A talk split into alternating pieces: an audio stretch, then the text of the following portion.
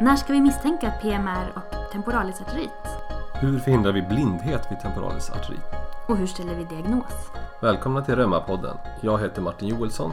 Och jag heter Maj Stockfeldt. Vi är S T-läkare i reumatologi på Sahlgrenska sjukhuset och producerar den här podden tillsammans med Jonas Mårtensson. Innehållet är faktagranskat på kliniken och dagens avsnitt handlar om polymyalgia rheumatica och den närbesläktade sjukdomen temporalis arterit. Avsnittet baseras på UpToDate från november tjugohundrasjutton och Euler Textbook of Rheumatic Diseases från tjugohundrafemton. Temporalis arterit kan orsaka blindhet och är därför mycket viktig att ha med sig som differentialdiagnos, framförallt vid nydebuterad huvudvärk hos en patient över femtio år. Även vid nydebuterad synstörning i denna patientgrupp ska temporalis arterit övervägas. Ett annat namn på temporalis arterit är jättecellsarterit, som vi kommer säga senare i intervjun. P M R är vanligare än temporalis arterit och vi börjar med den sjukdomen. Polymyalgia rheumatica, kallat P M R eller muskelreumatism, är en ganska vanlig sjukdom bland äldre personer i Sverige. Och de vanligaste symptomen är smärta och stelhet kring axlar och höfter. Och hur vanligt är P M R? Ingenstans i världen är P M R så vanligt som i Skandinavien. Den högsta incidensen som uppmätts är i Norge med etthundratretton nya fall per hundra tusen invånare. Det kan jämföras med Italien där man har uppmätt tretton nya fall per hundra tusen invånare. P M R är även vanligt förekommande i Minnesota i U S A dit många skandinaver utvandrade. Flera studier har också visat en koppling mellan P M R och genetik. Trots att namnet antyder att muskulaturen är involverad så är det missvisande. Muskelbiopsi vid P M R är normal. Däremot har studier med bland annat M R och ultraljud visat på inflammation i börsor, senskidor och leder. Insjuknandet sker subakut, oftast under veckor, och besvären är symmetriska. P M R drabbar framförallt äldre och är väldigt ovanligt innan femtio-årsåldern. Kardinalsymptomen är smärta och stelhet kring axlar, nacke och höfter. Och morgonstillheten är påtaglig och skulle patienten inte vara morgonstel ska diagnosen ifrågasättas. Ett annat klassiskt symptom är att det blir svårt att abducera över nittio grader i axlarna, vilket gör det svårt eller omöjligt att till exempel ställa upp saker i skåp. Även om proximala symptom är det som ska föra tankarna till P M R så kan man även drabbas av värk och svullnad i perifera leder, bland annat händer och handleder. Skulle ledsvullnad ses får man tänka på ledgångsreumatism som möjlig differentialdiagnos. Allmän sjukdomskänsla är vanligt och ibland ses feber. I utredningen av P M R ingår sänka C R P som normalt är förhöjda. Diagnosen ställs på basen av typisk klinisk bild hos en person över femtio år tillsammans med förhöjd sänka och C R P. Behandlingen är kortison, vanligen i form av prednisolon med startdoser kring femton till tjugofem milligram per dag. Hur snabbt patienten svarar på behandlingen blir ett sätt att utvärdera diagnosen. Vid P M R ser vanligtvis ett mycket snabbt svar på kortisonbehandling där besvären åtminstone halveras på tre dagar och patienten blir ofta symptomfri på en vecka. Sänka och C R P normaliseras vanligen inom en månad. Skulle patienten inte svara på kortison bör man överväga andra diagnoser. Kortisonbehandlingen trappas sedan långsamt och successivt ner och pågår vanligen cirka två år. Men behandlingstiden varierar påtagligt mellan olika patienter. Nedtrappningen sker med allt mindre steg mot slutet och under tio milligram är det vanligt att man minskar med kanske en komma tjugofem milligram per månad. Under kortisonnedtrappningen kan patientens symptom försämras och då kan dosen behöva ökas tillfälligt. Detta var en sammanfattning av sjukdomen P M R. Nu går vi vidare med temporalis arterit. Temporalis arterit är till skillnad från P M R en vaskulitsjukdom som drabbar medelstora och stora blodkärl. Namnet kommer av att arteria temporalis ofta är involverat. I Skandinavien finns världens högsta förekomst av temporalis arterit med cirka sjutton nya fall per hundra tusen invånare. Varför ser man då att det finns en koppling mellan temporalis arterit och P M R? Ja, hälften av patienterna med temporalis arterit kommer också att drabbas av P M R. Och omvänt kommer tio procent av dem med P M R också drabbas av temporalis arterit. Och vad är de klassiska symptomen för temporalis arterit? Tänk temporalis arterit vid nydebuterad huvudvärk hos en person över femtio år. Klassiskt sitter huvudvärken över tinningen, men den kan också vara mer diffus. Andra symptom som ömhet över skalpen och tuggklaudicatio förekommer. Tuggklaudicatio innebär att det på grund av syrebrist uppstår smärta eller mjölksyrakänsla när man tuggar. Hela käkpartiet kan också bli stelt med svårighet att gapa. Ibland påverkas ögonmuskulaturen och patienten får dubbelseende. Och den mest fruktade komplikationen till temporalis artrit är synpåverkan och blindhet. Vaskuliten drabbar då kärlen som försörjer synnerven eller näthinnan.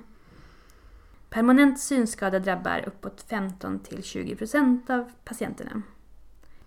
Oftast har de patienterna haft en övergående synpåverkan initialt, men skadan kan utvecklas mycket snabbt. Och det gör att temporalis artrit är ett akut tillstånd där behandlingen inte får fördröjas. Snabbt insatt behandling med högdos kortison förebygger i princip helt utvecklingen av synskador. Och allmänsymptom som trötthet och sjukdomskänsla är vanligt för temporalis artrit, och feber drabbar uppåt hälften av patienterna. Om man träffar en patient där man misstänker temporalis artrit, hur utreder man då detta? I status undersöks arteria temporalis som kan vara öm, ibland svullen och sakna puls. Ömhet över skalpen är också vanligt. Blåsljud över karotider och subclavia ska undersökas eftersom temporalis artrit också kan drabba stora kärl som aorta och dess avgångar. Blodtryck och pulser i båda armarna kontrolleras för att detektera sidoskillnader. Hjärtat auskulteras och särskilt blåsljud ska noteras för inflammation i aorta kan ge aneurysm i aorta ascendens, vilket kan vidga aortaklaffen. Om patienterna samtidiga P M R-symptom ses inskränkt rörlighet och ömhet över proximal muskulatur. Finns misstanke om synpåverkan ska patienten skyndsamt undersökas av ögonläkare. Beroende på vilka kärl som är involverade ses olika fynd. Ibland kan man se en blek papill som tecken på en kemisk skada på synnerven.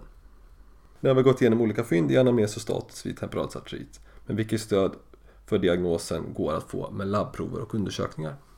I labb är det framförallt förhöjd sänka och C R P som stödjer diagnosen. Ibland kraftig inflammation med nivåer över hundra för båda proverna. Normal sänka och C R P är ovanligt och de flesta har en sänka över femtio. Däremot finns det fortfarande inga specifika blodprover för att diagnostisera eh, temporalis artrit. För att komma närmare diagnos ska temporalis biopsi utföras, det vill säga att man tar ett vävnadsprov från arteria temporalis. Utredning med biopsi får aldrig fördröja behandlingen, utan behandling startas direkt och biopsi tas vid senare tillfälle. Biopsin kan vara positiv flera veckor efter insatt kortisonbehandling, men provet ska tas så snart som möjligt, åtminstone inom två veckor. Behandlingen är kortison i högdos och vid synpåverkan ges kortison intravenöst de första dagarna. Kortisonbehandlingen trappas sedan successivt ner och behandlingen pågår länge, ofta cirka två år. Patienten följs avseende symptom och sänka och C R P, och vid tecken på skov får kortisondosen ökas. I särskilda fall finns numera också I L sex blockad som alternativ, och det är ett specialistpreparat som körs via reumatologklinik. Även andra immundämpande preparat kan övervägas. Vid inflammation i aorta i samband med temporalis artrit finns en ökad risk att utveckla aortaaneurysm. Det drabbar cirka tio till tjugo procent av patienterna. Oftast utvecklas detta flera år efter insjuknandet. Aortadissektion är ovanligare och man uppskattar att cirka ett till sex procent drabbas. Om vi ska sammanfatta P M R så är den typiska patienten en person över femtio år som söker med smärta och stelhet i proximal muskulatur som axlar och höfter. Besvären är värst på morgonen med en påtaglig morgonstelhet. Och när vi tar sänka och C R P är dessa prover ordentligt förhöjda. Efter insatt kortisonbehandling sker en snabb och påtaglig förbättring av symptomen. Den typiska patienten med temporalis arterit är även den femtio plus och insjuknar med allmänsymptom, tuggklaudicatio och huvudvärk. Du frågar efter synpåverkan och labbprover är även här förhöjda med hög sänka och C R P. Behandling är högdos kortison och vid tecken på synpåverkan är det bråttom. Då läggs patienten in på sjukhus med intravenös kortisonbehandling och remiss skrivs för temporalis biopsi och ögonläkarbedömning. Hej och välkomna till Reumapoddens intervjudel. Framför mig idag står Karolina Larsson som är överläkare på reumatologen på Sahlgrenska och som har disputerat på jättecellsartrit. Välkommen! Tack så mycket. Eh, och jag tänkte börja med att fråga att eh, när tycker du att en patient som går inom primärvården bör remitteras till reumatolog? Ja, jag tänker nog att i första hand ska patienten skötas inom primärvården vad gäller P M R-diagnosen. Det handlar om kortisonbehandling och det finns goda rekommendationer vilka doser man ska använda, bland annat på internetmedicin. Och det handlar om att komma ner i dos för att minska på biverkningar. Men när ska man då remittera till reumatolog? Jo, har man svårt att komma ner i dos under femton milligram och liksom fastna där, då tycker jag det kan vara av värde att vi träffar patienten och överväger då om man ska lägga till ett kortisonsparande medel. Och sen om det är problem, alltså om det finns komplicerande sjukdom som diabetes eller någonting annat som gör att man har tål, svårt att tåla kortison, då kan man tänka sig remittera tidigare. Och ibland är det ju av värde också för att fundera, är det rätt diagnos? Att få en second opinion helt enkelt. Mm. Och, och om patienten väl hamnar på reumatologen, hur ser en eventuell kortisonsparande behandling ut? Ja, det vi använder mest idag det är ju metotrexat. Det är ju en medicin som vi använder i många sammanhang. Eh, man kan väl säga att den vetenskapliga evidensen för detta är inte så hög. Det finns inga, inga studier som entydigt säger att det här är jättebra, men det är det vi använder och det funkar ändå ganska bra får vi säga i kliniken. Så det är det vanligaste. Sen kan man tänka Imurel kan vara ett alternativ. Ciclosporin är ett äldre läkemedel, men det kan man också tänka sig använda. Och nu så har vi pratat lite om de här gamla kortisonsparande behandlingarna. Finns det, liksom, finns det någon framtidens behandling för P M R? Ja, det, det vet vi inte riktigt ännu, men det ser väldigt spännande ut. För det är ju ett läkemedel, I L sex blockad, som har blivit godkänt för jättecellsarterit. Och där har man ju sett, så här långt i alla fall, en klart kortisonsparande effekt. Så här kan man ju fundera, eftersom de här två diagnoserna jättecellsarterit och P M R är nära knutna till varandra. Om inte det kan vara någonting för P M R i framtiden, så förhoppningsvis så får vi nya behandlingsmöjligheter längre fram. Ja, vi får se vad framtiden utvisar. Jag, jag tänkte också fråga dig, tänker du att P M R är en självläkande sjukdom och, och att kortisonbehandling enbart är symptomreducerande, eller tänker du att kortisonet faktiskt behandlar sjukdomen och hjälper till till utläkning? Ja, det här var ingen lätt fråga. Det här med om P M R är en självläkande sjukdom, du tänker att den helt enkelt går ö, alltså den, den har ett, en början och ett slut. Ja, jag tänker så. Att det finns ett naturalförlopp helt enkelt. Ja. Ja, alltså det är ju så det står i läroböckerna. Man pratar ju om två, kanske tre års behandling med kortison. Och sen ska det vara möjligt att sätta ut. Och det är det ju faktiskt ibland. Men övervägande delar av de patienter som, som vi ser upplever jag nog att vi behandlar betydligt längre. Och att det många gånger handlar om en livslång behandling men väldigt låga doser kortison på sluttampen då. Och... Och i och med att det är så att patienten kan stå på kortison under väldigt lång tid, vad är liksom viktigt att tänka på när patienten står på långvarig kortisonbehandling? Ja, kortison är ju en fantastisk behandling. Den har ju omedelbar effekt och ofta upplever ju patienten en enorm eh, symptomlindring. Men som sagt, det påverkar ju skelettet, så det är viktigt att tänka på osteoporosförebyggande behandling tidigt skulle jag vilja säga. Alltså både kalk och D-vitamin, men också fundera över om man ska ha bisfosfonater eller annat alternativ. Sen är det ju viktigt det här med diabetes då, att man har ökad risk att utveckla en diabetes, och om man har en diabetes så höjer det ju sockerläget. Så det är en parameter som är viktig. Det här med viktuppgång är också viktigt att tänka på, att informera patienten om och så fort det går att komma ner i rimliga doser. Ja, och sen har vi det här med hudskörhet kan bli ett problem, särskilt hos äldre. Det är några saker som jag tänker på. Mm. Mm. Ja, intressant. En annan fråga som man ofta ställs inför då, när man står för en patient med P M R, det är om, om, liksom, om, om, man ska, om patienten ska genomgå en malignitetsutredning också. Och hur tänker du kring P M R och malignitet? Finns det liksom någon koppling mellan de här diagnoserna?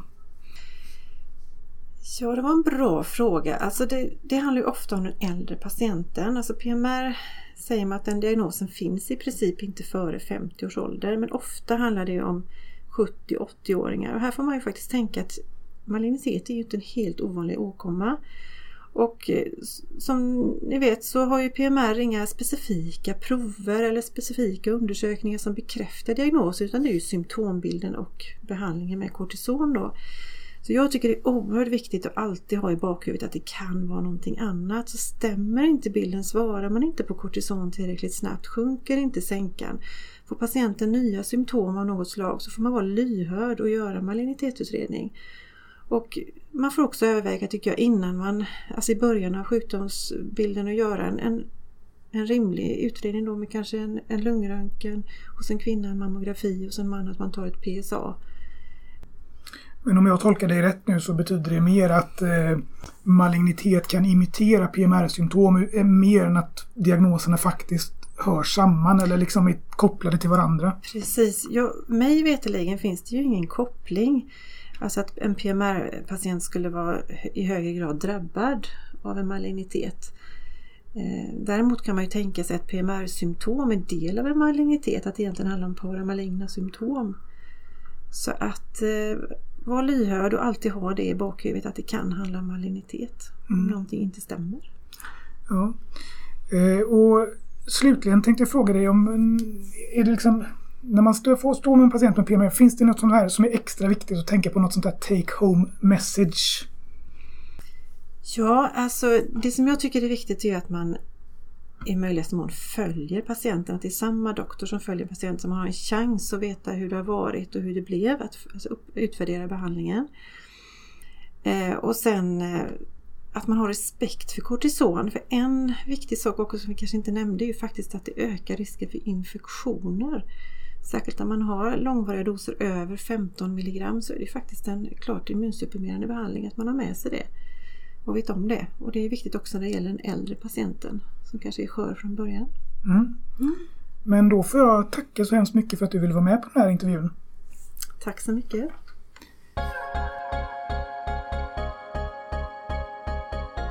Det var dagens avsnitt. Tack för att du har lyssnat. Har du frågor, hör gärna av dig på remapodden at b g region punkt se.